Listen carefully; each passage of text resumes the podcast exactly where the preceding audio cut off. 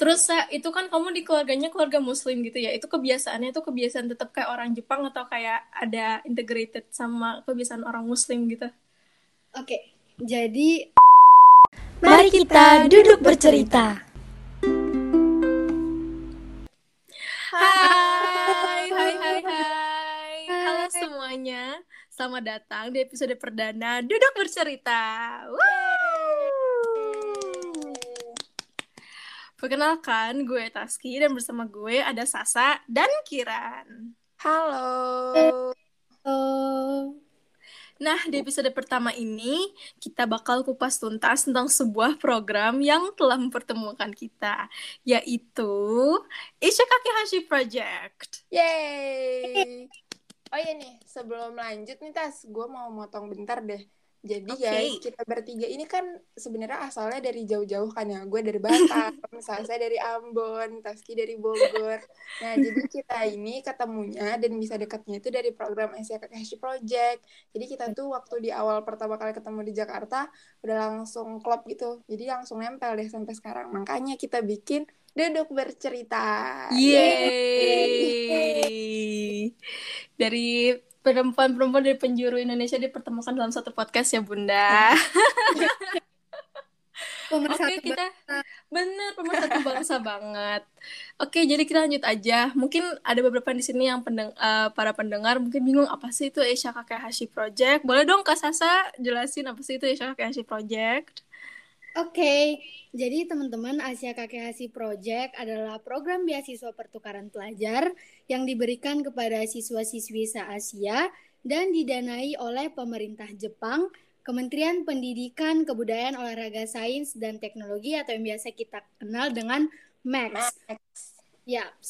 Program Asia Kakehasi Project ini bertujuan untuk menjembatani pertemanan antara negara kita dan Jepang terkhususnya di bidang kebudayaan.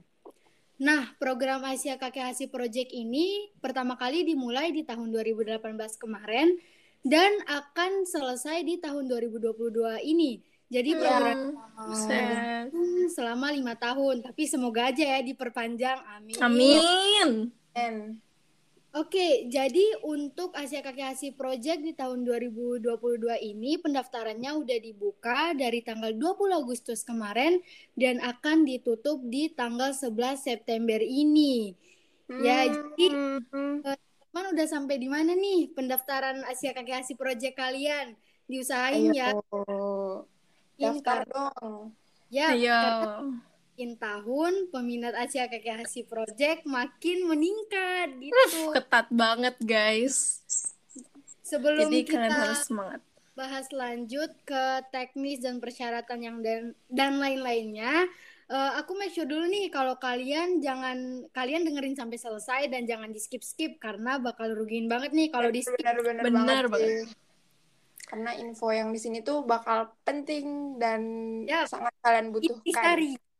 Mungkin adalah beberapa eh, pertanyaan yang kalian ada di belakang pikiran kalian terjawabkan di sini yang mungkin yang lainnya tidak pernah ter- eh, yang lainnya atau di mana-mana tidak ada jawabannya. Jadi dengerin aja sampai terakhir. Nah, buat para teman-teman yang pengen ikutan program ini, ada beberapa persyaratan nih yang kalian harus penuhin buat menjadi eh, eh, siswa murid exchange.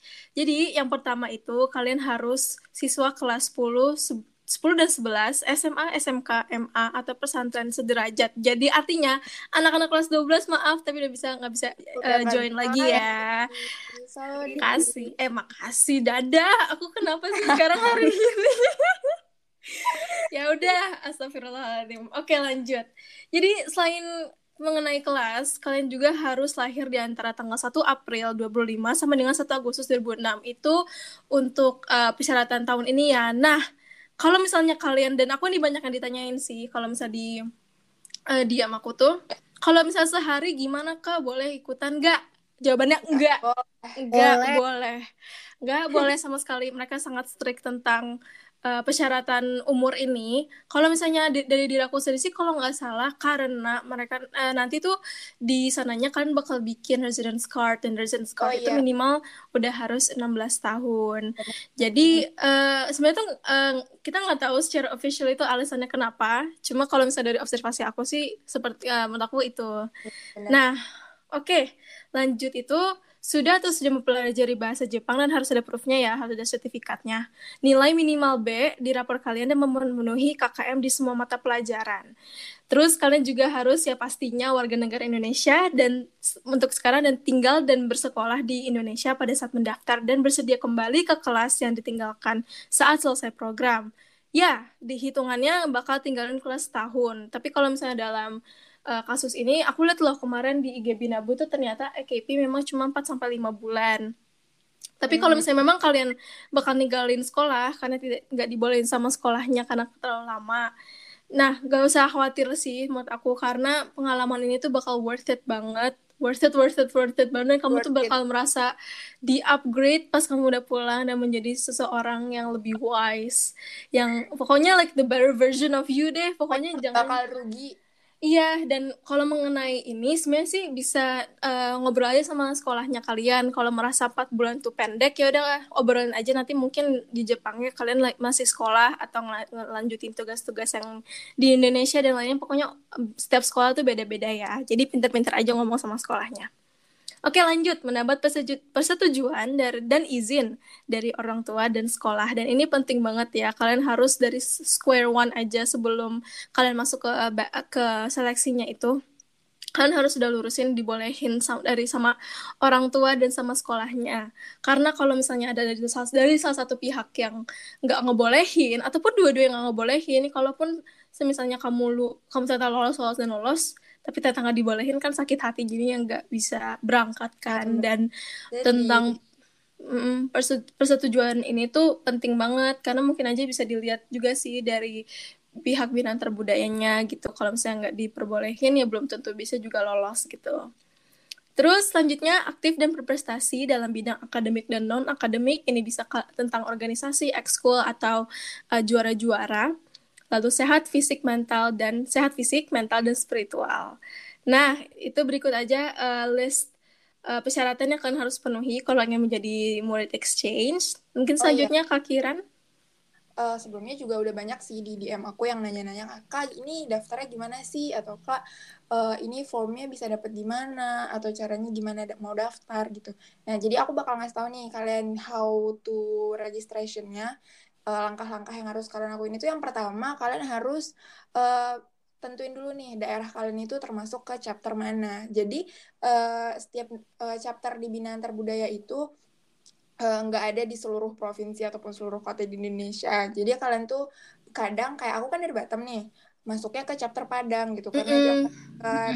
Jadi itu kalian harus bisa dulu lihat dulu kalian tuh daerahnya yang terdekat chapter mana. Terus kalau udah kalian tahu nih kalian masuk ke chapter mana kalian harus beli pin di situ.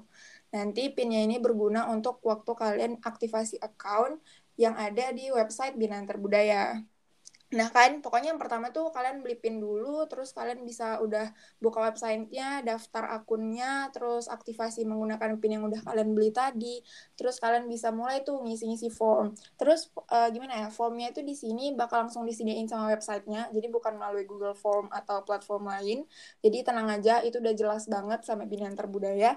Nah, itu kalian udah bisa mulai isi formulirnya, ada banyak banget biodata segala macam. Terus yeah. juga ada dibutuhin upload berkas. Nah, berkas yang dibutuhkan di sini itu ada lima. Yang pertama itu surat pernyataan dari sekolah, izin yang tadi dibilang sama Taski, surat izin orang tua juga, terus yang ketiga surat rekomendasi dari lingkungan rumah, yang keempat surat rekomendasi dari lingkungan sekolah. Ini kalian bisa dapat dari guru wali kelas atau mungkin guru-guru terdekat kalian sih. Terus yang terakhir, yang kelima ada surat rekomendasi dari teman dekat. Nah itu kalian bisa tanya deh sama sahabat, sama bestie-bestie kalian. Bestie. bestie. Terus kalau misalnya berkasnya udah terkumpul, pastiin semuanya valid dan benar. Terus kalian udah bisa upload di websitenya. Kalau misalnya udah, terus nanti bakal ada kayak verifikasi gitu, di verifikasi berkasnya. Terus udah deh, ntar kalian udah otomatis bakal terdaftar gitu loh. Nah, ini termasuk salah satu step awal nih kalau mau daftar, yaitu seleksi berkas. Jadi kalau misalnya kalian lolos dan memenuhi semua kriteria, itu kalian bakal lanjut lagi ke next selanjutnya. Itu ada tahap uh, wawancara. Nanti di tahap wawancara hmm. itu eh, nggak uh, susah, nggak menyeramkan, santai aja. Dia pakai bahasa bahasa kalau di tahun kita pakai bahasa Indonesia sama bahasa Inggris kan ya. Tapi Mhm, kalau di iya. tahun ini yang bahasa Jepangnya nggak sih? Ada, ya aku dengar iya. ada. Nah, itu jadi kalian harus prepare lah gimana sebaik mungkin dan ya pokoknya harus well prepare lah. Terus habis itu kalau kalian udah lulus di tahap wawancara, baru ada nanti eh, apa ya namanya? interaksi kelompok. Di situ kalian Dinamika bakal- kelompok, ya. Oh iya, dinamika kelompok, sorry. Ntar di situ kalian bakal dinilai gitu kayak kepribadian kalian, pokoknya dari segala aspek deh. Terus udah deh nunggu kurang lebih setahun ya prosesnya. Hampir setahun deh. Gak setahun, eh kita tuh nunggu setahun karena diundur-undur. Sebenarnya tuh Eh. lebih kayak kita tuh prosesnya lebih 3-4 bulan sih lama sebenarnya. Cuma setahunnya tuh karena kita tuh diundur-undur kena covid dan serasanya kayak masih diproses gitu kan. Enggak tahu, tapi memang Emang nunggu setahun ya? nunggu hasil finalnya itu setahun gak sih, Sa? Yang ini? Emang iya, aku nggak tahu karena kalau misalnya aku tuh apa sih namanya? Nah, Kayak soalnya yang gue tangkap itu misalnya kayak kita daftarnya tahun ini, kita baru bakal berangkatnya itu kan tahun depan. Ya sih? Ya iya, tapi kan nggak setahun juga. Kalau misalnya aku, kalau nggak salah tuh daftarnya Agustus, keterimanya Februari, berangkatnya selesai Maret kan. Nah itu tuh cuma Mhm. Ya, berapa bulan ya gitu. Oh iya iya sih. Nggak nyampe setahun juga sih. Cuman jatuhnya tahun depan. Oke, mungkin itu aja sih kalau misalnya dari langkah-langkah pendaftaran.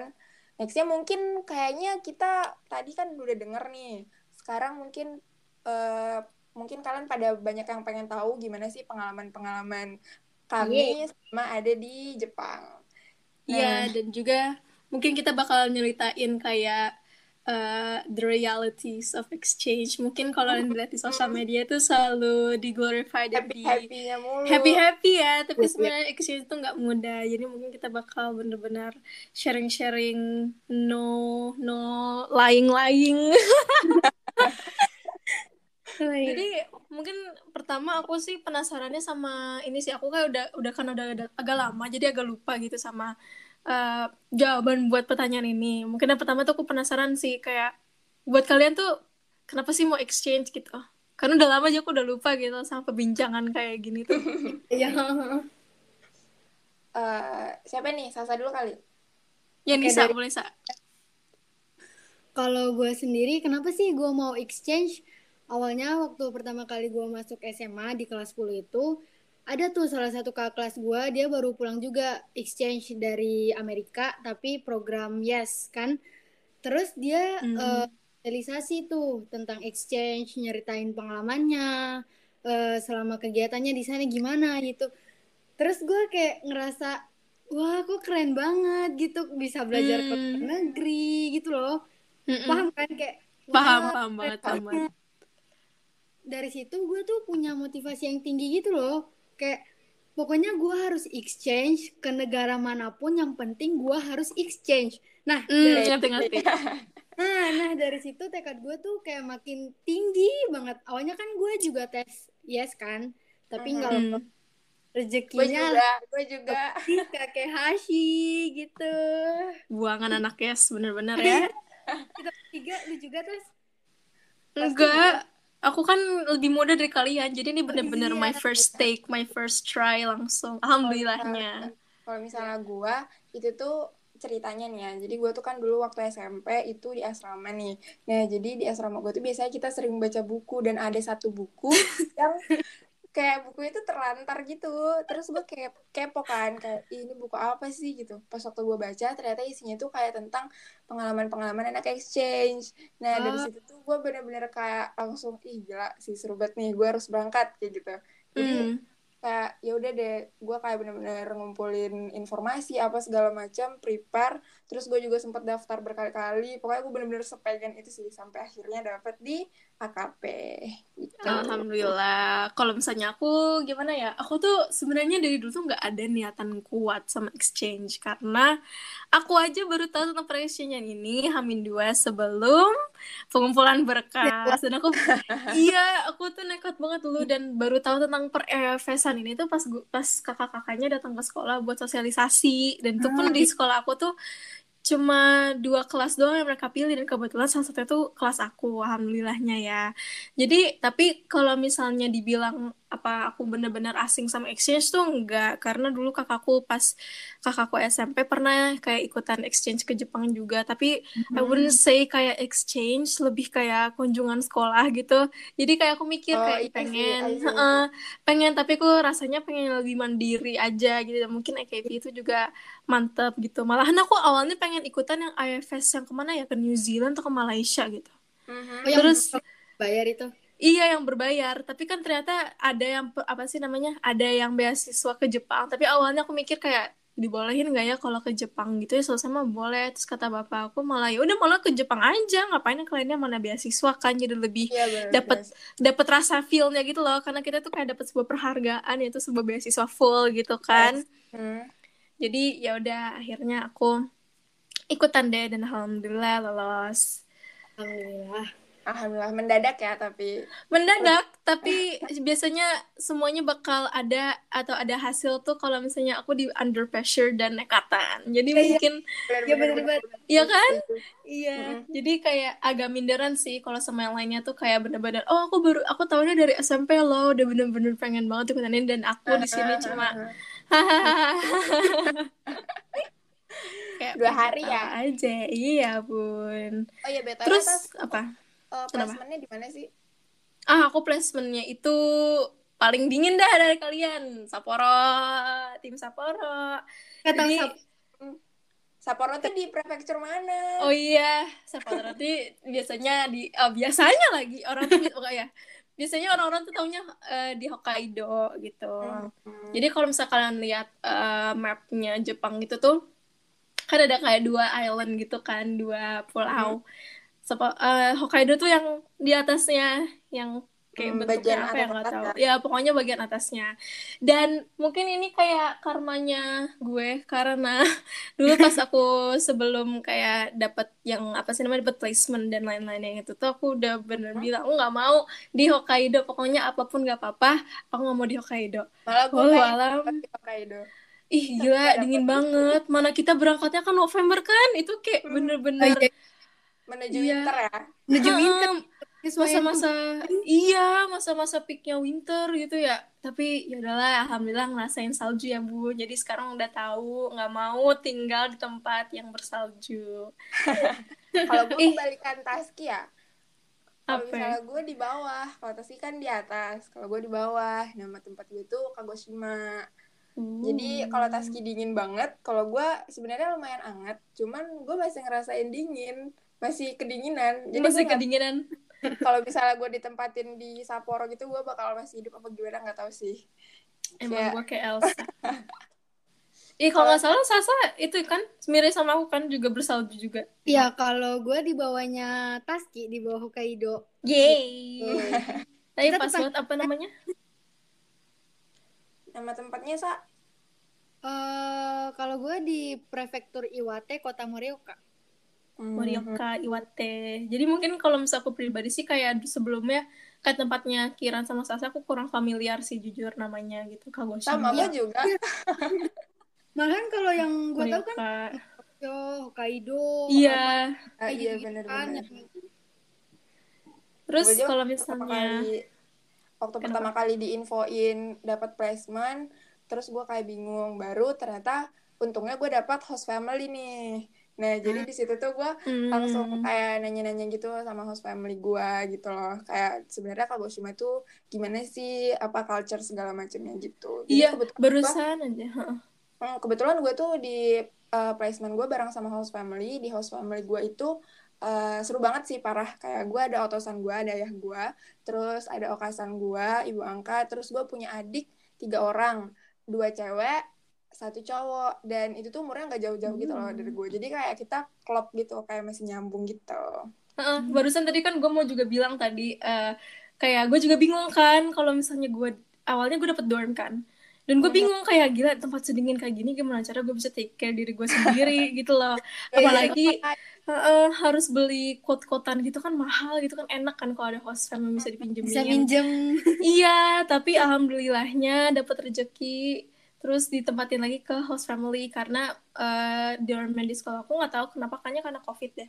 Jadi nggak dibolehin kan ke dorm jadi dicariin host family. Dan sama kayak kiran host family aku tuh seru banget ya pokoknya kalau udah kayak keluarga sendiri gitu kayak yes. Iya aku tanya iya sama aku tanyain kan kayak ada family rule nggak di rumah ini? Terus katanya beneran nggak ada gitu. Jadi kayak kalau sih kalau gue ada. Uh, palingan rule-nya cuma yaudah pulangnya jam segini aja dan alasan itu pun cuma karena biasanya kalau malam-malam tuh takutnya saljunya tebal jadi nggak ada nggak bisa pulang lewat oh, pakai kereta hmm, gitu kan. Itu kan masih make sense kan bukan yang kayak nggak kamu masih masih muda jadi nggak boleh gitu dan semacam lainnya. Dan uh, host sister dan host bro aku juga nggak terlalu jauh. Pokoknya yang uh, uh, kakak aku cowok adik aku cewek beda beda satu tahun doang. Dan kita tuh mungkin karena uh, masih sama ya tahunannya itu jadi bisa nyatu gitu lah. Tapi host bro aku lumayan malu sih. Dia masih dia di kamar sama, terus sama, gitu. sama, sama gue juga.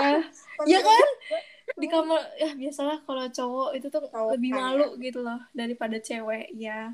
Jadi ya kita jalan-jalan bareng-bareng. Terus kalau misalnya hari libur gitu biasanya okasan aku juga kayak ngajakin ke mana gitu keliling Sapporo.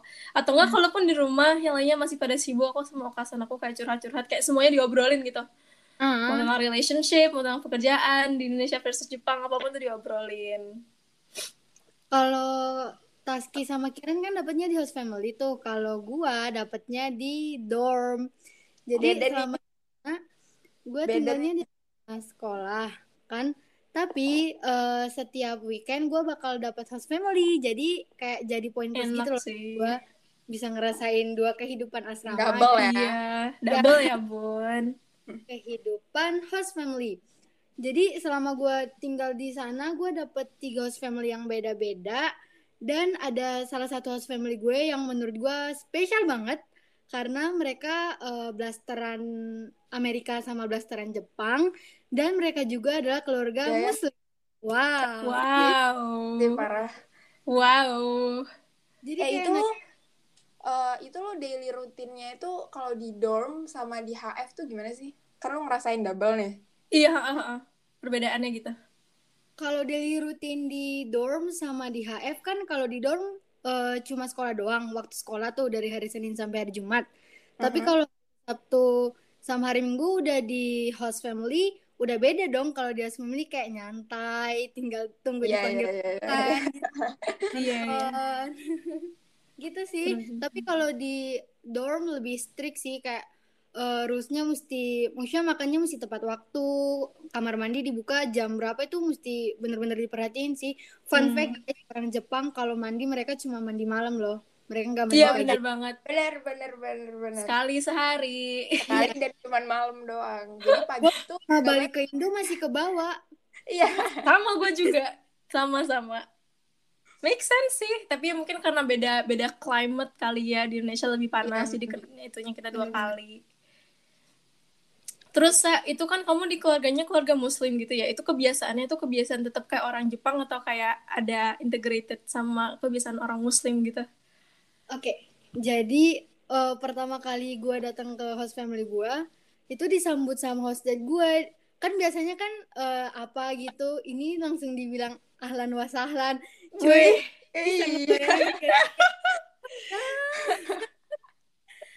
beda ya vibesnya Selain dari itu, kalau misalnya makan kan orang Jepang biasanya sebelum makan kan pasti itadakimasu, itadakimasu. Nah, kalau di host family gua bilangnya bismillah gitu. Subhanallah. Bismillah gitu ya. Lah, jadi habis makan juga kayak alhamdulillah gitu. Ngerasa kayak rumah, bener-bener kayak rumah gitu loh. Iya Seru sih. ya. Seru banget. Terus mungkin kalau misalnya daily rutin aku kan ya beda sama tadi yang si Sasa kan mostly di dorm kali ya dan dorm kan strict gitu kan tentang waktu-waktu uh-huh. curfew dan lain-lainnya tapi kalau aku tuh sebenarnya lebih lebih fleksibel sih tapi mungkin tetap aja karena pengennya on time jadi aku bikin schedule-nya strict for myself gitu jadi uh-huh. ya misalnya aku uh, naik ke apa sih pergi ke sekolah itu aku udah harus keluar rumah jam 7.15 karena kereta aku 7.19 dan kadang-kadang pun karena salju suka telat. Dan telatnya tuh lama lumayan lama kayak 20 menitan gitu. Tapi nggak sering kok. Tapi pernah kejadian terus naik kereta 45 menit terus ke stasiunnya turun. Dari stasiun itu naik bis buat ke sekolahnya gitu kan.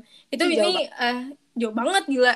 Dan ini uh, daily rutin buat ke sekolah ya di, uh, sehari harinya gimana jadi ya udah aku nyampe ke sekolah terus nanti uh, period pertama aku tuh pindah kelas dulu ke kelas lain buat belajar bahasa Jepang bareng sama anak exchange yang lain. Mhm. dan dia tuh bestie aku. Terus balik lagi ke kelas masing-masing terus kita ikutin kelas yang uh, orang Jepang. Dan biasanya kan kalau kita nggak ngerti lah ya jadi kita cuma di belakang nge-observe nge-observe doang sih. Mereka tuh belajarnya gimana dan lain-lainnya iya, gitu bener. kan.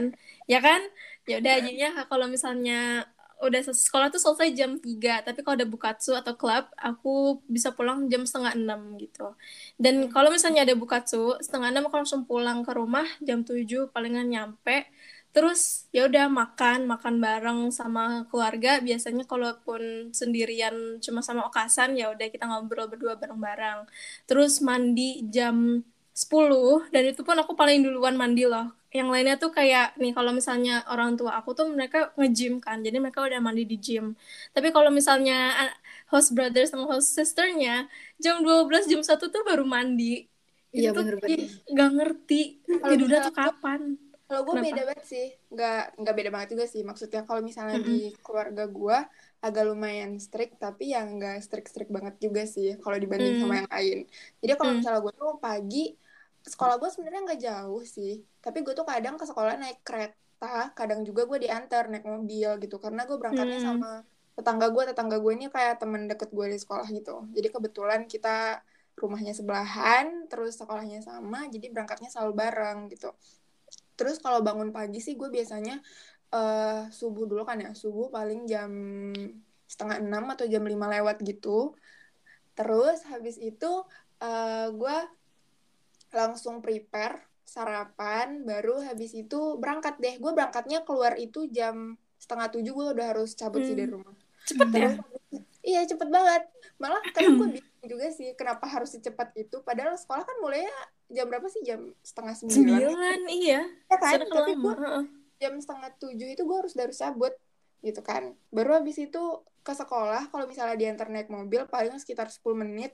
Kalau misalnya Hmm. naik kereta cuma 5 menit doang. Wow. Dekat gue. Baru habis itu eh, sekolah ya kayak biasa sih sekolah sampai sore gue dan gue kalau misalnya Taski kan ada bukatsu kan ya eh, ngambil jam di luar sekolah. Kalau misalnya gue nggak ngambil bukatsu yang di luar jam sekolah gitu. Jadi gue ngambilnya bukatsu wajib doang dan itu tuh udah di dalam jam sekolah. Jadi gue selesai sekolah itu jam kayaknya maghrib maghrib gitu deh. Maghrib. gila Iya, jadi gue sekolahnya lama, makanya gue nggak banget. ngambil bukatsu. Kalau ngambil bukatsu jadi sampai jam sampai jam 8 malam gitu masih di sekolah mereka. Mm-mm. Eh, bahkan sampai jam 9 malam gitu. Jadi gue nggak mau.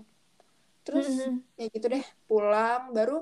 Nah kalau Tasi kan mandinya jam 10 malam. Kalau gue nyampe rumah langsung mandi. Jadi enak jam, ya jam 7, jam 7 itu paling lama deh gue mandi. Jadi habis wow mandi, habis mandi pokoknya kayak gue mandi ada ada gue mandi okasan atasan gue mandi terus kita langsung dinner bareng-bareng. Kalau udah dinner baru kayak langsung balik ke kamar gitu.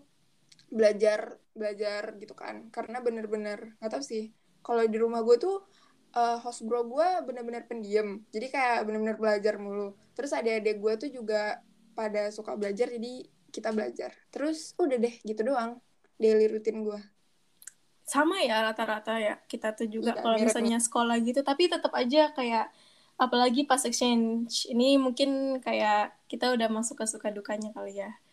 Jadi kalau misalnya aku tuh ya mungkin sukanya ya gitu. Aku tuh keluarganya tuh bener-bener kayak welcoming banget.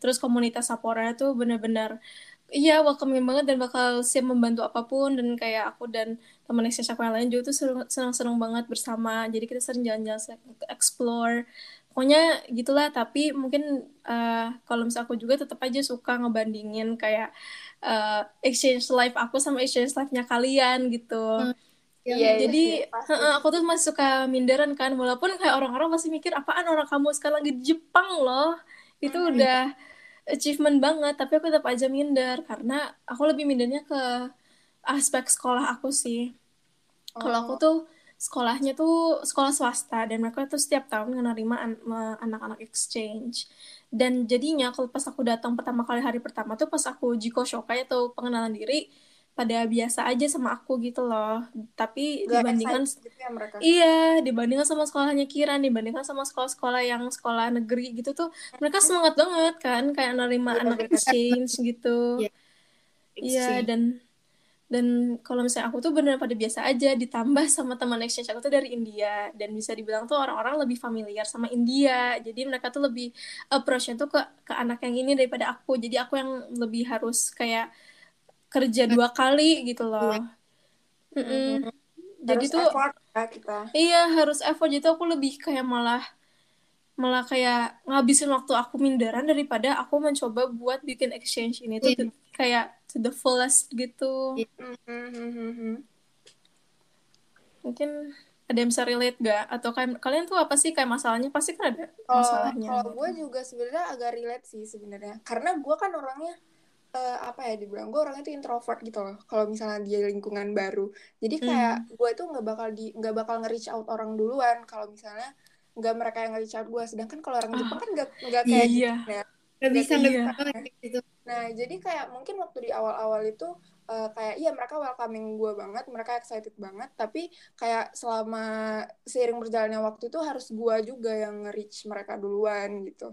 Dan di situ sempat kayak struggle juga sih gue kayak gue pernah kayak ada masanya ngerasa kayak aduh gimana ya ini gue kayak mau ngajak mereka tapi gue segan terus kalau enggak pokoknya karena bahasa juga sih salah satunya dan gue bahasa Hmm. Jepangnya nggak terlalu bagus dan mereka karena Hmm. anak negeri bahasa Inggrisnya juga nggak terlalu bagus iya benar-benar Bener-bener. jadi gue terkendala di situ sih tapi eh, pokoknya akhirnya itu gue kayak oh nggak bisa kayak gini terus sih gue harus belajar bahasanya gue harus bisa kalau nggak sia-sia dong anjir Iya. gak Iya. kalau nggak gini Heeh, benar itu juga jadi motivasi gue sih pas itu buat belajar bahasa Jepang kencangnya Hmm. karena aku aja sekolah swasta yang aku kira bakal banyak ba- yang bicara bahasa Inggris itu cuma dua anak yang di kelas sih saya tuh nggak Oh, iya? bisa iya sisa tuh pada nggak bisa beneran jadi aku sama teman-teman aku tuh jadi susah banget apalagi aku awalnya nggak bisa masuk topik karena nggak bisa bahasa Jepang Iya iya iya iya.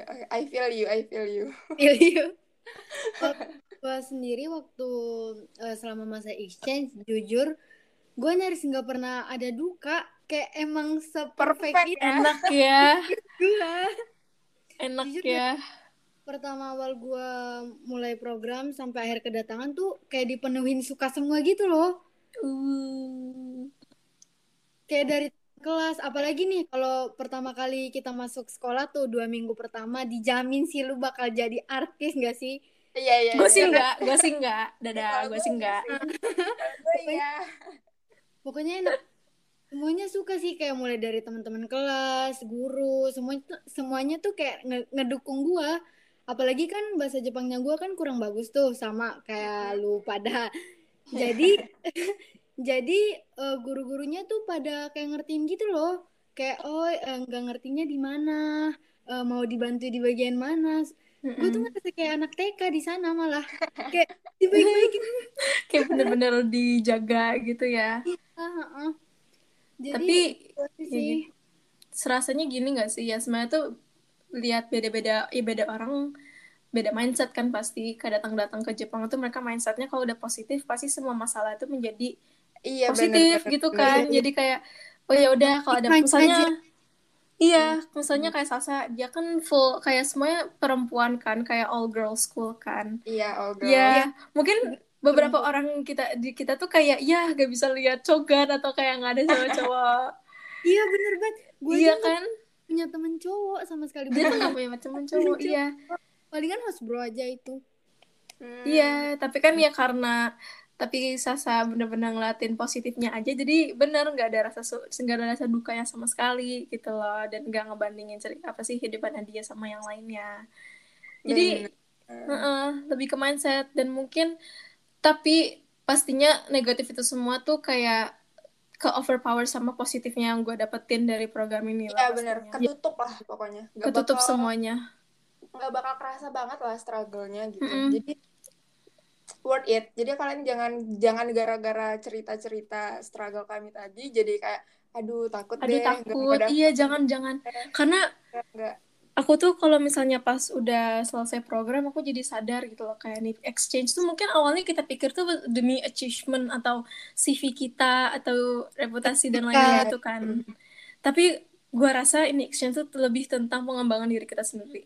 Iya, kayak Iya, deh. pastinya lah ini ini ini exchange bukan tentang gimana orang-orang nge-perceive kita sama ngelihat kita ini gimana ca ini tentang pengembangan diri dan kayak self respect sama self love gitu loh Iya benar-benar. Jadi kita tuh Iya. ya, ini kayak wadah untuk kita ngedevelop diri kita juga kan ya. Mm-mm. Dan kayak setelah kalian balik itu kalian pasti bakal ngerasa mungkin 180 derajat beda gitu. beda. Ngerasa iya. ngerasa terlahir kembali gitu nggak sih? Energi iya benar-benar karena kalau misalnya aku tuh struggle dulunya tuh kayak aku pengen orang-orang tuh semuanya suka sama aku gitu loh. Jadi kayak aku tuh bikin sebuah persona di mana bisa nyocokin ke beda-beda orang gitu kan. Tapi kan capek kan. Jadi aku lihat pas itu ke di SG-nya Kak siapa ya pas itu. Dia tuh lagi bikin question box gitu. Terus eh, pokoknya tuh aku aku apply itu ke hidup aku. Jadi aku sekarang lebih senang karena aku at least at least aku keluar dari exchange ini itu sebagai diri aku sendiri gitu loh. Mau orang-orang benci mau orang-orang suka.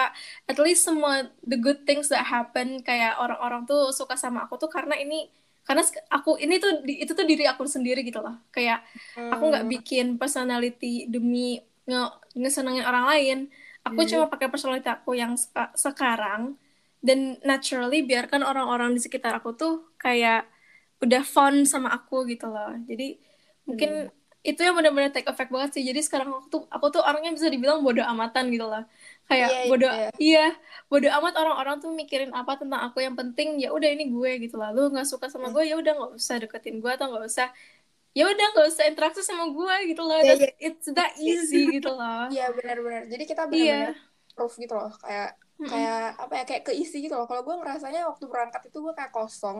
Terus pas waktu balik itu gue kayak udah udah keisi banyak hal gitu loh. Jadi kayak iya worth it itu sih dan juga selain mungkin dari pengalaman-pengalaman kita tadi yang udah ngasih tahu benefitnya apa aja ini tuh mungkin ada yang mikir kayak aduh eh, takut terkendala biaya atau apa pun itu Mm-mm. enggak enggak banget karena Nggak ini tuh apa-apa. programnya 100% fully funded dan itu tuh kalian bakal di cover semua sih mulai dari penerbangan domestik dari da- dari daerah kalian ke Jakarta terus visa terus flight internasionalnya sampai makan kalian uang jajan kalian di sana itu bakal di cover jadi cover benar. Tenang Jadi- aman. tenang aja dan juga kalau misalnya udah selesai study abroad itu jadi lebih yakin buat keluar lagi gitu lah buat belajar Iya, gitu. bener. pengalaman gitu nggak sih? Kayak gue udah ada banyak pengalaman jadi gue nggak takut lagi kalau mau ke mana-mana Iya. Heeh. dan jadi itu kita kayak bisa lebih aware pokoknya the best version of ourselves gitu lah bisa kayak semua masalah-masalah pribadi yang kamu tuh kayak khusus saya cari diri aku sendiri yang jati diri sebenarnya tuh kalau di social exchange ini tuh udah semua pertanyaan terjawabkan gitu jadi kayak kita tuh bisa lebih critical thinkers gitu bisa Bener. lebih sensitif terhadap yang lainnya nggak cuma dalam kasus Indonesia apa sih namanya masalah Indonesia tapi juga masalah di luar gitu jadi kalian harus daftar iya Dan bener juga eh, Iya. tadi kan kita udah banyak banget kayak ngobrolin pengalaman apa segala macam. Nah, jadi kita Mm-mm. bertiga nih sebelum nge-take podcast ini, kita udah sempat open question box nih di Instagram kita. Nah, jadi kita kan mungkin ada yang nanya, ih kakak ini open question box tapi nggak dibalas-balas. kita jawabnya di sini Jawabnya guys di Iya, sini. guys. Jadi harus dengar sampai habis karena kami Mm-mm. taruhnya di akhir nih. Mungkin Jadi- kita langsung aja kali ya. Iya, oke mungkin sebelumnya pertanyaan-pertanyaan ini nggak bakal kita semuanya jawabin. Yang pertama ini kita bakal cuma ngejawabin yang frequently asked. Jadi yang Hah? sama pertanyaannya kita kita jadiin satu. Terus ada pe- kalau pertanyaan-pertanyaan yang kita tuh nggak yakin sama jawabannya, biar nggak biar menghindar misinformation kita nggak bakal jawab ya maaf. juga. Iya, oke. Jadi aku mau dong duluan. Iya, ini ada dari @so underscore mena. Apakah setiap chapter hanya bisa mengirimkan satu finalis untuk ke tahap nasional? Nope. Sesuai aja sih. Iya, sesuai kuota nanti pendaftarannya ya. Pendaftarannya nggak sih? Iya, Tergantung. ya? pendaftar sih? chapter chapter gue aja ngirim banyak banget deh kayak berapa orang gitu dari chapter Padang jadi kayak it's okay nggak usah kalian mikirin kuota per chapter gitu loh Daftar Enggak, aja. iya. karena nggak ada Mm-mm. kuota juga sih tergantung kualitas pendaftar ya selagi lu bagus lu bakal kepilih gitu Bener. kalau bagus semuanya bakal berangkat gitu Iya. Tapi again ini bukan artinya semua chapter bakal ada kandidatnya kayak kemarin aja di itu kita agak ada balik kan Oh, ke iya. chapter Bali. nggak ada Iya, Mm-mm. jadi bener-bener cuma kayak lebih ke performance murid-muridnya aja sih. Nggak Iya ada yang kayak satu chapter tuh ada kuota tuh nggak ada sama sekali. Mhm. Next mungkin Sasa Next. mau baca. Next ada pertanyaan dari Ed Hasna Akurota. Kak orang-orang di Jepang itu katanya rata-rata pendiam, bener nggak kak? Bener. Iya, bener banget. Karena gini, orang Jepang itu kayak cenderung mereka tuh nggak ekspresif gitu loh. Kayak misalnya nih, eh, dia lagi seneng, senengnya tuh dikip diri sendiri. Dia tuh nggak Iya, kayak iya. heboh apa Iya. gitu. Jadi terkesannya orang Jepang tuh kayak pendiam, tapi nggak semua orang Jepang kayak gitu. Emang sih Iya, nggak rata semua. tuh. Kebanyakan sih. Oke. Mungkin next question gue bacain ya. Ini ada dari Ed Kiransi. Namanya Ih sama namanya nih ada- namanya. Aduh twinsies. Jangan-jangan lu. Jangan lu lagi sa. account. Eh kok usah sih? Enggak, enggak, Biar enggak. Jadi pertanyaannya itu ada tinggalnya di asrama gitu ya. Nah, itu kita masak sendiri atau gimana, Kak? Sasa mungkin Sasa. mau jawab. kasasa kasasa. Eh, tinggalnya di asrama gitu ya, tergantung ya ada yang di asrama, ada yang di host family. Kalau aku di asrama masaknya itu eh, dari asrama disediain chef gitu, jadi kita tinggal eh, ke kafetaria buat makan. Tapi kalau ke Taski sama Kak Kiran gimana nih? Kalau di host family masak sendiri atau disiapin sama family? Gimana? Ih, Kalau gue sih Hmm. eh, tinggal makan sih. sama. Oke. Semuanya di, udah disediain sih. Tapi mungkin kalau kita mau masak makan Indonesia ya silahkan gitu ya. Iya. Paling Dan juga mungkin sedikit informasi lagi, dormnya ada beda-beda tipe ya. Ada tipe A, B, C. Kalau A itu yang eh, breakfast, lunch, dinner di semua disediain. Yang B itu cuma breakfast, dinner.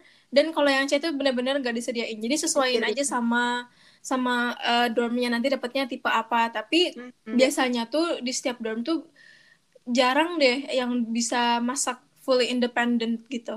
Oh iya, karena kan benar-benar strict gitu kan ya, ada aturan-aturan Mm-mm, juga. mm-mm. Dan Ya juga kalau kecuali ini apa?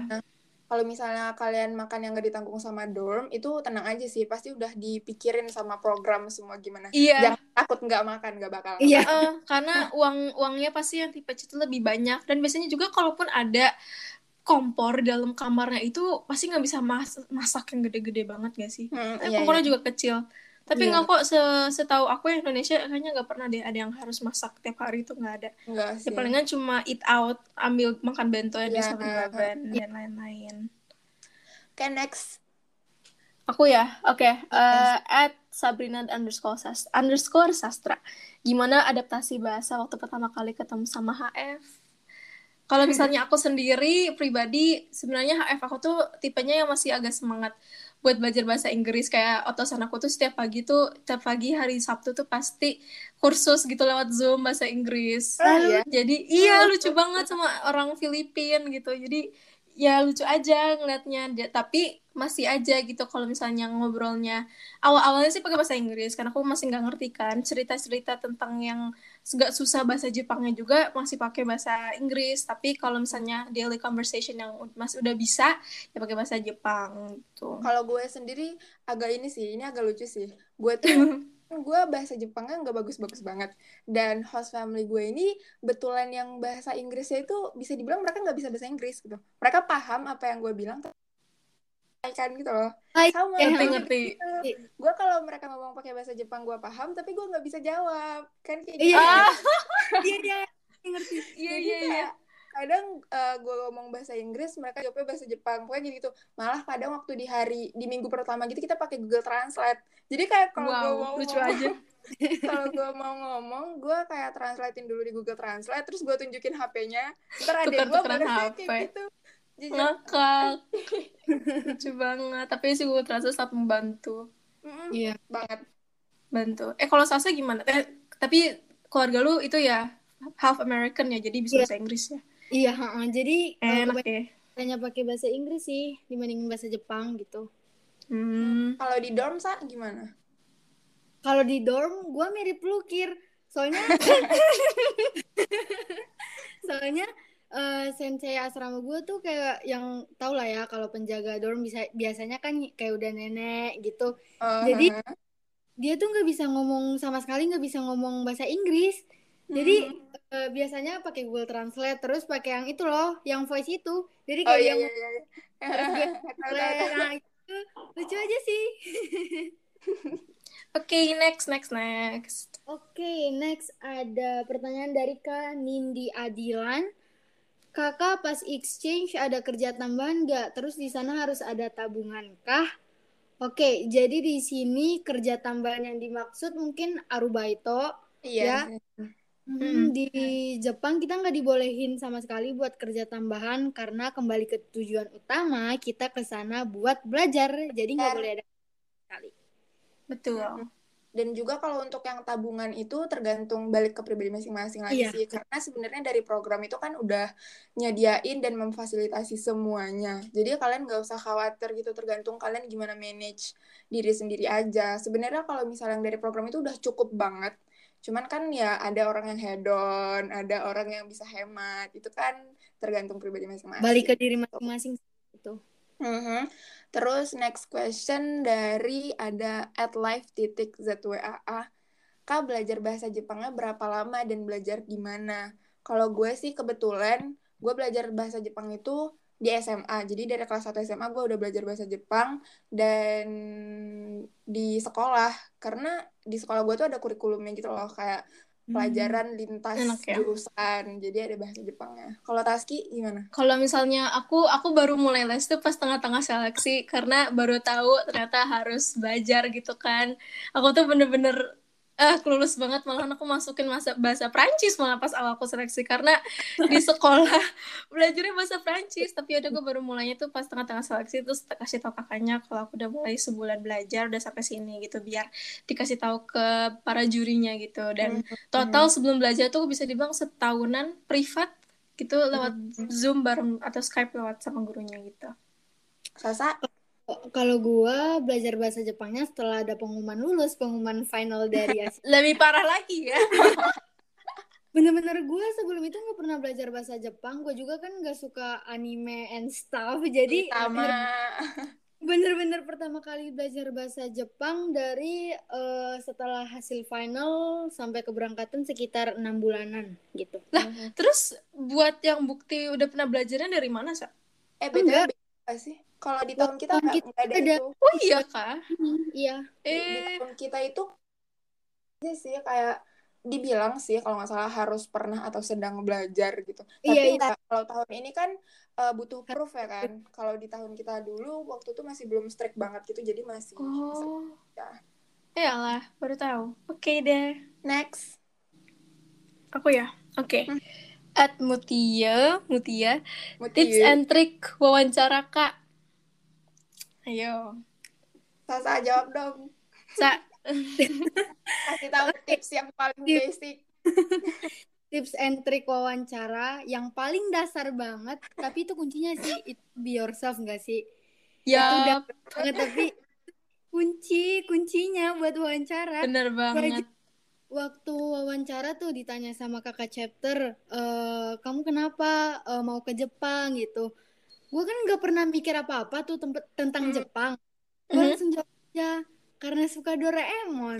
Gitu kan be yourself bener tuh udah udah bener be iya, yourself dan dia pun lolos. Iya jadi kalau mau dari aku sih pribadi beneran be yourself karena kamu harus tahu apa yang kamu peta jawaban yang kamu jawabin gitu loh.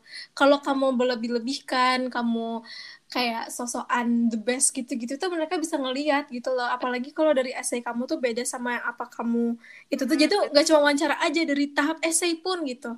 Itu semua harus dari opini kamu karena kan nanti tuh bisa ngeliat gitu loh kok ini beda atau enggak kelihatan gitu loh gerak geriknya tuh nggak natural sangat sangat apa ya kayak dilihatnya tuh dia tuh kayak ngeplan gerak geriknya atau ngeplan iya. jawabannya dia gitu kan. Oh wawancara jadi juga kayak psikologi gitu nggak sih? Jadi mereka ya, iya benar. benar kalau nggak salah. Jadi kalau misalnya mereka bisa ngeliat dah semuanya aku aja sampai nangis gitu loh di wawancara gitu. Oh, tapi iya. ya udah at least it's myself gitu. nggak sih? Itu waktu wawancara kayak diulik semuanya iya iya benar benar. beneran diulik sampai sampai ujung-ujungnya tuh bener-bener diulik. Jadi kalau saya sampai kalian aja nggak tahu jawabannya kalian, mereka bakal tahu gitu. Jadi bener-bener kuasain kayak kayak pikiran kalian dan kuasain opini-opini kalian gitu dan santai aja kalau misalnya ten- kalau udah kayak gitu mah santai aja gitu lah nggak usah khawatir. Yang penting just to be the best version of yourself Ya, gitu. kalian itu harus try jadi the best version of yourself jangan try untuk jadi the best dari yang lain gitu Jangan iya benar benar benar yang benar. lain gitu loh karena gimana ya tiap orang itu pasti keunikannya beda-beda kan ya dan yang dicari itu Mm-mm. bukan yang paling yang paling unggul paling terbaik dari semuanya itu bukan tapi orang-orang yang cocok gitu bukan yang Iya. paling bagus Iya, tapi iya. yang cocok Benar. jadi ya udah just be yourself aja sih Mm-mm. terus kalau misalnya mungkin sekalian aja deh untuk tips SI biar pada ini Oh iya. SI, kalau menurut gue sih harus well preparation. Kalian harus benar-benar pahami dulu topiknya apa, terus Yep. sampaikan argumen kalian, terus juga sesuaikan dengan ketentuan pembuatan esai yang benar gitu. Jadi jangan jangan sembarangan, jangan asal-asal gitu. Karena di situ kan juga udah dilihat tuh niat kalian gimana gitu. Kalau dari yang lain ada mungkin tips? Kalau menurut gue yang paling penting waktu bikin esai itu jangan muter nggak sih? Iya, jangan benar. Langsung ke ke inti aja. aja. Ah, to the point aja. Dan kayak ya udah sih, yang penting tuh kalau misalnya emang itu tentang news report atau gimana ya udah research kamu harus lebih bagus. Coba jangan dari satu sumber aja, dari berbagai sumber, berbagai. Kalau misalnya kamu bisa masukin dari berbagai perspektif itu, itu lebih bagus lagi gitu loh. Iya, Jadi kamu bisa compare kayak oh dari sini itu perspektifnya ini, ini perspektifnya ini. Pokoknya beneran kayak detail banget tuh lebih bagus tapi serinci mungkin gitu. Dan jangan Jadi-. Iya, Iya, muter-muter. Penting esainya kalian bisa apa pertanggungjawabin waktu di eh, wawancara. wawancara. Ya, karena Betul, betul. Oke, Eh, mungkin next aja. Oke, next ada ini dari eh, Sri Davin. Kak, apa kekurangan dan kelebihan sekolah di Jepang dan Indonesia? Oke, ini lebih kayak ke compare antara sekolah Jepang dan Indonesia Iya, iya. Iya. Iya, Eh, kelebihan sekolah di Jepang itu eh, semua kegiatan di sekolah, semua schedule di sekolah itu tertata dengan sangat detail. Kayak waktunya tuh banget. Iya banget kayak guru, siswa semuanya tuh bakal patuhin waktu gitu loh. Misalnya nih eh, lagi ulangan atau apa gitu. Tapi eh, jam istirahat jam 1 lewat 5 itu bener-bener kayak Iya, Detik- langsung di stop. bakal, bakal stop gitu loh. Jadi gue waktu pertama kali gue masuk sekolah tuh kayak wow Kayak, "Hah?" gitu. gitu On time banget ya. Hmm, on time banget. Terus kalau di Jepang juga eh, anak-anaknya siswa-siswanya tuh bener-bener kayak datang ke sekolah tuh bener-bener buat belajar gitu. Belajar, iya. Belajar, belajar banget. Gak ada yang main-main. Kayak Bener-bener iya kayak malah kayak kalau belajar pulang gitu. Hmm, kalau di Indonesia kan anak-anaknya biasanya ada anak-anak yang heboh. Kalau anak-anak yang identik dengan malas belajar atau Mm-mm, nakal benar. gitu kan. Kalau di Jepang tuh nggak ada. Kayak even dia seheboh apa pun sama teman-temannya, tapi ya di sekolah dia tetap belajar gitu. Ya, Tetap ya. pinter gitu. Gua aja BTW guys, sebentar. Punten kalau kedengaran ada azannya, maaf ya. Ini lagi azan di Oh sini. iya lagi azan, nggak apa-apa. Nggak kedengeran kok kayaknya. Oke. Jadi kalau misalnya dari aku sendiri, mungkin kalau itu itu plusnya Jepang ya. Makanya mereka tuh benar-benar datang ke sekolah benar-benar buat belajar gitu loh. Mereka tuh literacy rate-nya juga tuh tinggi banget kayak setiap pagi tuh semuanya baca dengan tekun gitu loh. Gak ada yang males-malesan baca atau males-malesan gimana. Tapi mungkin konnya itu tuh jadi nggak ada waktu have fun-nya gitu kan kalau di SMA Ya, di ya, ya. Iya, SMA di Indonesia kan bener-bener kayak masa SMA tuh masa terbaik gitu kan. Udah gitu. Iya, masa terindah gitu dan kayak kita punya mindset seperti itu. Jadi mungkin kalau ada yang mau cari have fun dulu di kelas 10, kelas 11 tuh di Jepang nggak kayak gitu sama sekali. Kalian tuh udah bener-bener nggak. digencar tuh dari kelas 10 pun tuh udah disiapin gitu. Iya. Ya, jadi sesuai sama preference sendiri sih. Gimana? Sa? Iya. Kalau gue selama di Jepang gue nggak pernah ngerasain free class. Bener-bener nggak ada free class. Iya, gue juga nggak ada. Iya. Nggak ada free class. Gak ada free class sama bener-bener sekali. Free Udah. class juga self study gak sih? Jadi kayak Iya, belajar iya, sendiri self-study, gitu. self-study. Terus kayak Iya, dikasih itu nggak sih terus dikumpulin waktu jam iya, Mhm. iya. Oh, Yaudah, Tadi kelebihan-kelebihannya udah, kekurangannya menurut gue dikit aja. Tapi ini bukan Mhm. kekurangan, lebih kayak karena gue nggak pernah ngerasain itu di Indo, jadi kayak wow di Jepang kayak gini ya. Iya, iya. Eh, sekolah di Jepang itu gue ngelihat dari pandangan gue siswa-siswanya tuh kelihatan kayak robot gitu nggak sih? Kayak Iya, jujur. robot gitu nggak sih? Kayak semuanya tuh mesti di apa ya gitu? Monoton gitu gak sih kayak Iya, mereka- Monoton banget, cuma mengikuti peraturan gitu loh. Hmm, Iya. bener bener bener bener. Ya, gitulah. Eh, Oke, next deh. Next question itu ada dari at KHL Sal. Gimana sih bacanya? Pokoknya dari KHL Sal L double. Itu pertanyaannya, hari pertama sekolah ada rasa gugup nggak kak? Kalau ada, how to get over it? Pasti Ada. Pasti. Pasti. Itu di, bisa Pastinya itu mah. Karena ya kalian kayak ibarat kayak pindah sekolah, bukan ke sekolahnya doang, tapi negara juga. Yang mana kalian bahasa Iya. nggak tahu. Kan orang-orangnya juga nggak kenal gitu.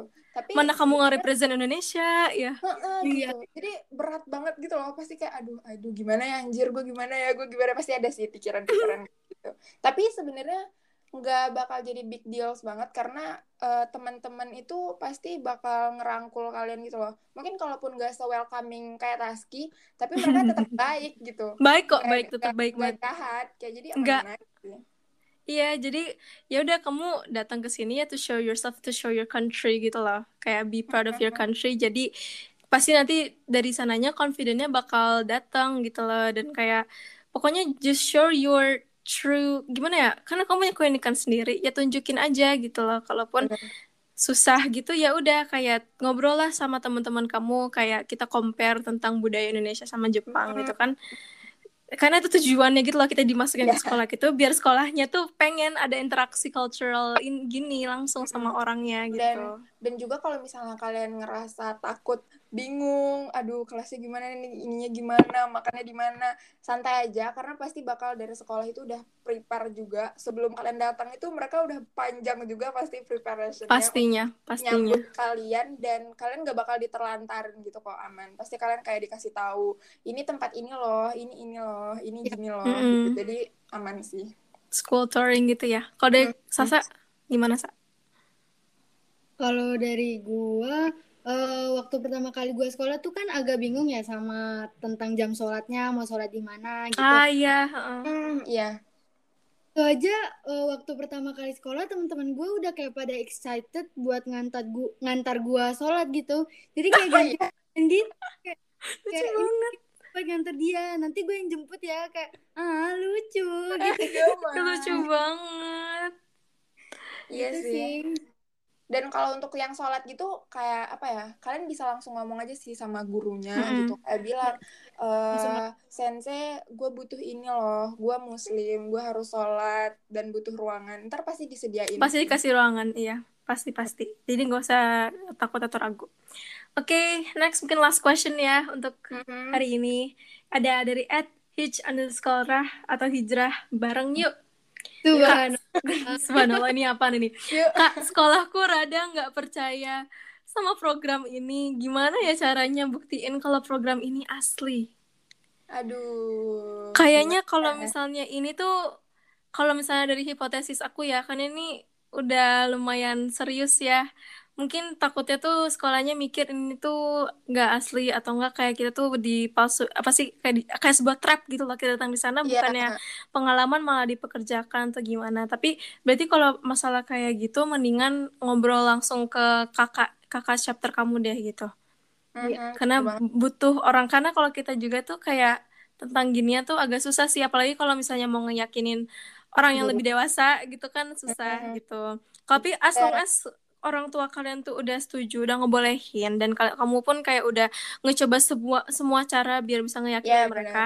tanya kakak chapternya gitu kalau misal kamu bener-bener pengen ikutan ginian gitu mungkin mereka bisa kasih eh, sekolahnya sebuah insight gitu dan juga bukti-bukti gitu. Iya kayak open house mungkin mereka juga bisa ngasih ngasih kamu surat bukti-bukti kalau ini tuh beneran kayak bisa Iya. direk di, direcognize sama pemerintah gitu, udah dapet Mhm. sertifikat dari berbagai pemerintah dan lain-lainnya mungkin bisa lebih lebih apa sih namanya? bisa lebih ngeyakinin mereka karena sayang banget juga kan kalau masalah tentang gini aja tuh ngebatasin mereka buat dapat meraih cita-cita dan meraih prestasi itu kan sayang banget ya kan jadi iya sih bener banget Iya. dan juga tapi uh, make sure dulu sebelum kalian ke kakak chapter itu kalian udah usaha semaksimal mungkin kalian itu kalian sendiri juga harus yakin sama diri kalian nih gitu karena sebelum meyakinkan orang ya kalian harus meyakinkan diri sendiri dulu dong. Siri benar benar Jadi kalian harus paham dulu program ini tuh seperti apa. Jadi waktu orang tuh nanya ke kalian, kalian udah bisa jawab gitu. Nah, Mm-mm. uh, kalau worst case-nya mereka tetap nggak percaya sama kalian, nah kalian baru tuh minta tolong sama kakak chapternya pasti dibantu. betul Atau mungkin nggak dibantu sih.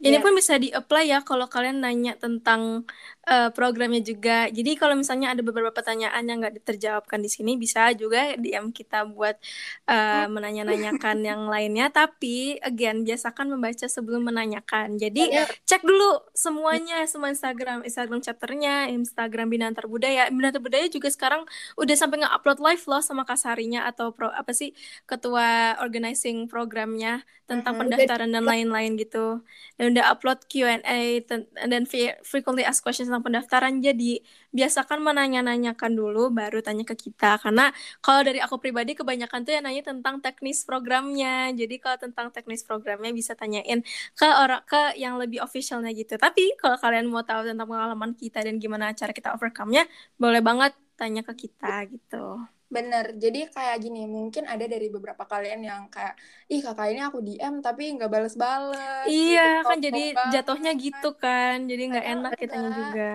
kita tuh bakal bales kalau misalnya memang pertanyaan kalian itu gimana ya kayak enak Berbobot. gitu kita balesnya gitu iya pertanyaan-pertanyaan yang udah jelas banget tuh di Binantar Budaya udah dijelasin sejelas itu tapi kalian masih nanya kan kita jadinya kayak jadi males gitu iya iya, kan? Ya, ya benar. Budaya udah capek-capek kayak gitu kalian gak baca kan buat apa kan kasihan gitu jadi Mm-mm. make sure dulu sebelum bertanya pastikan yang bakal kalian tanya ini tuh bener-bener eh, kalian nggak tahu dan nggak nggak ada lagi nih sumbernya di mana-mana baru kalian iya tanya. baru uh, itu nggak apa-apa gitu Ntar guys. yoi Oke, ya udah mungkin kita sudah sampai ke penghujung acara. Udah nggak kerasa Udah kita udah sejaman.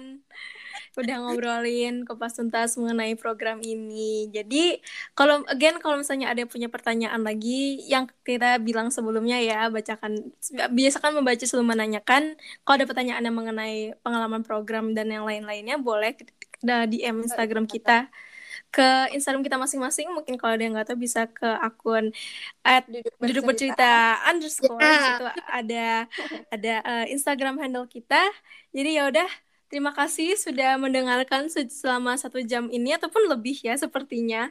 Dan sudah mengisi waktu luang kalian you know di background ada cewek-cewek curcol. Semoga jadi lebih bermanfaat dan sudah eh, pertanyaan-pertanyaan yang mungkin kalian ada sudah terjawabkan. Mohon maaf bila ada kesalahan kata. See you on the next episode. Dadah. Bye bye bye bye